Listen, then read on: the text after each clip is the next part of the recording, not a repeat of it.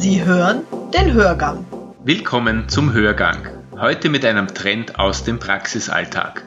30 Jahre lang muss eine Ordination Unterlagen über Patienten aufheben. Das bringt Probleme mit sich bei der Lagerung und bei der Archivierung der Bestände. Daher gehen immer mehr Ärzte neue digitale Wege.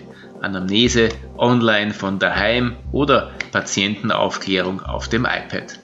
Der Proktologe Friedrich Anton Weiser hat beschlossen, bei sich die papierlose Ordination einzuführen. Also wir, wir haben einen Schnitt gemacht, haben gesagt, ab heute ist es digital und die anderen Sachen stehen nach wie vor im Lager. Ich habe Dr. Weiser in seiner Gruppenpraxis Medico Chirurgicum in Wien-Liesing besucht. 30 Jahre Aufbewahrungsfrist, ja. Dr. Weiser, das heißt, die Sachen sind ja noch physisch vorhanden, die werden nicht weggeschmissen. Genau, ja. Wie, hat, wie habt ihr das eingescannt? Habt äh, da sind wir dabei, das Mikro zu Mikro zu verfilmen und dann datenschutzgerecht zu entsorgen. Das ist auch nicht so einfach. Ja. ja? Also wir, wir haben einen Schnitt gemacht, haben gesagt, ab heute ist es digital und die anderen Sachen stehen nach wie vor im Lager. Was verbessert sich, wenn ich es auf digital umstelle? Ähm Dass ich es viel anschaulicher machen kann. Ich kann Bilder reingeben, Zeichnungen machen der Patient kann sich das anschauen.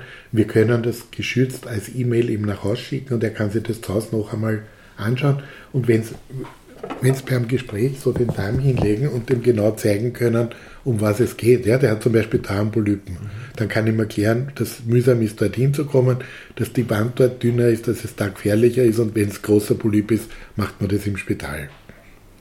Und das kann ihm aufzeichnen, das kann er sich anschauen und das ist, wird wesentlich anschaulicher. Was lassen Sie sich die Umstellung kosten? Die also das, das was, was wir, wir, haben sieben oder acht iPads investieren müssen und das System letztendlich ist günstiger wie, die, wie den Ausdruck der, der Bögen. Wir haben am Anfang, also da, da, hat sich auch was getan. Am Anfang war es so, dass man die Bögen bestellen musste und lagern musste. Das heißt, das waren also auch enorme Mengen. Dann ist die Firma übergegangen, uns ein CD-ROM zu schicken. Man hat nur mehr das gezahlt, was man ausgedruckt hat aber Papier, Druckerschwärze, mhm. ja. Und dann haben sie das fertige Papier gehabt, das auch lagern mussten. Der Punkt Patientenkommunikation mit Patienten verständlich sprechen ist für den einen ganz normal, ja. für den anderen wir haben einen Tag gehabt, da waren zwei Patienten, ein 85-jähriger Herr, hat das gesehen, hat sie umdreht, ist gegangen und hat einen wütenden Brief an einen Patientenanwalt geschrieben. Und am selben Tag kam ein Jurist von einem Privatspital, hat das gesehen und hat gesagt, das führt er sofort bei sich auch ein. Ja? Also die, die, die Bandbreite gibt es. Bei den alten Herrschaften darf man nicht unterschätzen. Da gibt's, wir haben einen 90-Jährigen gehabt, der ist problemlos zurechtgekommen. Wenn nicht, haben wir einen Mitarbeiter, der das mit den Patienten durchgeht. Mhm. Eigentlich friktionsfrei. Da geht es konkret um die ums Ausbilden, ja, ums, um Anamnese müssen die mal machen und die Einverständnis bespricht man sowieso. Ja. Das Unterschreiben ist ja nur ein, ein juridischer, äh, juridische Hilfe, dass ich nachweisen kann, dass ich mit dem geredet habe. Wobei bei den Fremdsprachen ist halt das große Problem, das ist zwar wunderschön und der Patient versteht es, aber ich weiß nicht, was er, ob es wirklich angekommen ist, so wie es sein sollte. Nur bis jetzt war es so, dass die, die, vor allem türkische Mutter mit dem sechsjährigen Sohn gekommen ist und der übersetzt hat. Das geht halt schon gar nicht. Ne? ne? Dann, haben wir da, ja. dann haben wir da diesen, diesen tollen Videodolmetsch eingeführt. Mhm. Null, null Unterstützung.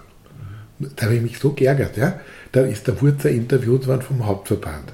Ich kriege für einen Patienten, ich meine, das glaubt mir niemand, ja, wenn Sie zu mir in die Orde kommen, ich berate Sie und Sie sagen, nein, ich will die Untersuchung nicht, kriege ich ungefähr 7 Euro dafür im Quartal. Viertelstunde übersetzen kostet 15 Euro. Das braucht man kein Betriebswirt sein, das wird nicht ausgehen. Ja? Und es war nicht einmal möglich, eine EU-Förderung zu kriegen. Obwohl das natürlich herrlich ist. Wir haben es ein paar Mal trotzdem verwendet. Sie haben einen Muttersprachler da, der Patient sieht den, der sieht uns beide. Also das wäre ein tolles System. Also das ist sozusagen auf Eis gelegt. Das ist auf Eis gelegt, ja. Aus betriebswirtschaftlichen ja. Gründen. Ja. Mhm. Ähm, wie hilft die Digitalisierung, nochmal um es deutlich zu machen? Ja. Sie haben das schöne Beispiel des 90-Jährigen. Es ist ja nicht jeder äh, 90-Jährige ja. technologiefeindlich, das ist ein Vorurteil. Aber wie hilft die Digitalisierung konkret ähm, in der Patientenkommunikation? Äh, der, der nächste Schritt in der Entwicklung ist, dass die Patienten zu Hause schon die Anamnese ausfüllen können. Das macht auch einen, eine Termintreue. Ja? Wir haben immer wieder Patienten, die sich online anmelden und dann einfach unentschuldigt nicht kommen. Da hast keine Möglichkeit. Ja? Und wenn der das zu Hause schon vorbereitet, also das wird sicher ein, ein, ein Meilenstein sein, was die Termintreue betrifft. Das also das entwickelt sich ständig weiter natürlich.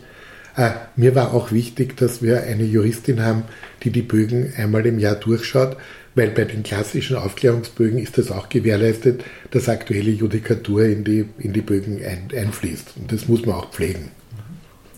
Was ist aus Ihrer Sicht der größte Vorteil der Arbeit mit einem iPad statt mit Papierbögen, äh, dass man sich da gleich Röntgenbilder hochladen kann? Ja, man also man kann, auch, man, ja. man kann Bilder hochladen und insgesamt geht es deutlich schneller. Ich habe mehr Zeit, um mit, mit dem Patienten zu sprechen und hackelt dann die Sachen ab, die ich abhackeln muss, unterschreibt es und es ist erledigt. Und Sie sind jetzt hier auch nicht abhängig wirtschaftlich von Unterstützung und Förderung? Nein, nein. Also das ist eigentlich kostenneutral. Das ist nicht, nicht teurer wie das andere System. Manche Missverständnisse sind ja. lustig, manche ja. enden ja. vor Gericht. Sie haben einen Fall, glaube ich, wo Sie als Zeuge, äh, das geht wahrscheinlich vielen, vielen Ärzten so, äh, abgesehen von der menschlichen Belastung, der psychischen Belastung, ist es generell unangenehm. Ähm, können Sie unseren Hörern ein Beispiel geben, zu welchem Missverständnis kommen kann, wo Sie hoffen, dass so etwas in der Art vielleicht nicht mehr passiert? Naja, das, das, das kann trotzdem passieren. Ich habe ich hab einem Patienten erklärt, der, der ein Hämorrhoidenproblem hatte, dass er Sitzbäder machen soll mit kühlem Eichenrinden. Die habt ihm genau erklärt, das Wasser darf höchstens lauwarm sein und soll er sich reinsetzen. Dann kam der nach vier Wochen und sagt, Ernst, der Tee ist aber bitter. Habe ich gesagt, na, Sie werden den doch nicht getrunken haben. Und der sagt, na, no, na, eine setzen wir mir.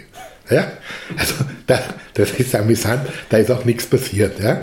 Aber es kann natürlich auch, auch Missverständnisse geben, vor allem bei Sprachbarrieren. Das ist ein großes Problem. Ja? Die, die Aufklärung, wenn jemand nicht gut Deutsch kann, ist wirklich problematisch. Ja, wir, wir, sind jetzt dazu übergegangen, dass wir die Leute nach Hause schicken und sagen, sie sollen mit einem Dolmetscher wiederkommen und das wird eigentlich akzeptiert. Also da ist noch keiner best geworden. Ja? Also mit einem richtigen mit einem, mit, einem, mit einem Muttersprachler. Mit der Muttersprachler. Mit der Muttersprachler. Ein Erwachsener, ja, natürlich. Ja, ja. Nein, der sechsjährige Sohn ist, ich, du weißt nicht, was der der Mama sagt, ja, ob er erschrickt über die Diagnose und versucht es zu verschweigen. Ich habe keine Ahnung, was die Mutter antwortet und was er mir, also das ist wie stille Post. Ne? Mhm. Wie waren die Reaktionen der Patienten bisher? Äh, 90 Prozent positiv ein paar sind gekommen und gesagt, um Gottes Willen, die, viele kommen rein und sagen, ja, ich habe keine Erfahrung mit Computern und das war furchtbar. Dann sagt man drauf, ja, hörst du, das ist ein einziges Mal notwendig und in Zukunft, wenn sich irgendwas geändert hat, machen das die Mädels am Schalter vorn. Mhm. Ja, wenn der einen Herzinfarkt gekriegt hat oder Thrombose oder sowas Wichtiges, das wird dann ergänzt, das machen wir dann. Das heißt, das beginnt schon zu Hause? Das, das, ist der nächste Schritt. Mhm. Wir wollen die Leute, die sich online anmelden, und das sind viele, ja, dass die schon die Möglichkeit haben, ihre Anamnese vorauszufüllen. Ja, dann geht es natürlich noch schneller. Papier ist natürlich ein, ein Kostenfaktor, ist, ist auch ein Umweltfaktor, ein wenig beachteter Aspekt, der jetzt ein bisschen in den Vordergrund rückt, ist, bei Ihnen liegt es nicht, aber es gibt ja. immer noch sehr viele Ordinationen, wo diese alten, vergilbten Magazine ja. herumliegen. Ja auch Keimträger ja, natürlich. sind. Wie halten Sie es grundsätzlich damit, äh, Unterhaltung im, na, im haben Wartezimmer? Wir, haben wir, wir, wir, haben ein Wartezimmer TV, wo auch ein Aufklärungsfilm läuft. Äh, das ist erlaubt, dass die Patienten sich das vorinformieren. Es ist aber nicht erlaubt als Aufklärung. Also es ersetzt nicht das Gespräch, aber trotzdem, die Leute kommen rein, ich, ich habe Polybektomien äh, visualisiert und verschiedene Sachen und sind vorinformiert zumindest. Äh, Zeitungen haben wir natürlich auch. Äh, weil man eine Stunde im Wartezimmer sitzen und das tun viele Patienten leider. Das ist, Sie wissen, es fehlen uns 300 Kassenstellen in, in Wien, die wir nicht kriegen und die Spitäler lagern aus. Also wir gehen momentan über vor Patienten. Ja? Wir haben sieben Tage offen und ich habe trotzdem jetzt sechs Wochen Wartezeit auf einen Termin, wenn es nicht akut ist. Ja? Also die akuten schieben wir natürlich ein, aber. Ein Punkt, der jetzt sozusagen Sie haben mir vorher gezeigt, Ihre Schutzmaske. Wie ja. reagieren die Patienten auf einen Arzt mit, mit dieser. Also da war ich sehr verblüfft. Wir haben das heute erst bekommen. Ja, und haben sie heute den ganzen Zeit keiner, hat uns keiner ausgelacht, sondern die Leute haben gesagt, ja, wir verstehen es. Mhm. Ja? Ihr erster Eindruck war, das war das Richtige. Ja, also, absolut. Und, und, ja, also ich würde es wieder machen und ich würde es auch den Kollegen empfehlen. Mhm. Äh, vor allem, wenn man einen hohen Patienten-Turnover hat. Ja? Wenn das eine kleine Waldarztordination ist mit fünf Patienten am Tag, ist, ist sicher nicht notwendig. Mhm. Wir sind der Gruppenpraxis und da ist wirklich viel, viel Betrieb. Wo ist Papier unverzichtbar nach wie vor? Na, bei den Überweisungen derzeit. Was würden Sie Kollegen raten? Sie haben es ja schon angedeutet, ab einer gewissen Ordinationsgröße. Ja, also ich, ich lade die Kollegen gerne ein, dass sie sich bei uns anschauen können und ich glaube, dass die sehr, sehr schnell überzeugt sind, dass das sinnvoll ist. Mhm. Es hat bei den Zahnärzten eigentlich begonnen, interessanterweise. Ja, und wir, wir waren die erste endoskopische Ordination, die es gemacht hat. Und also ich, ich, ich glaube, das war eine gute Entscheidung.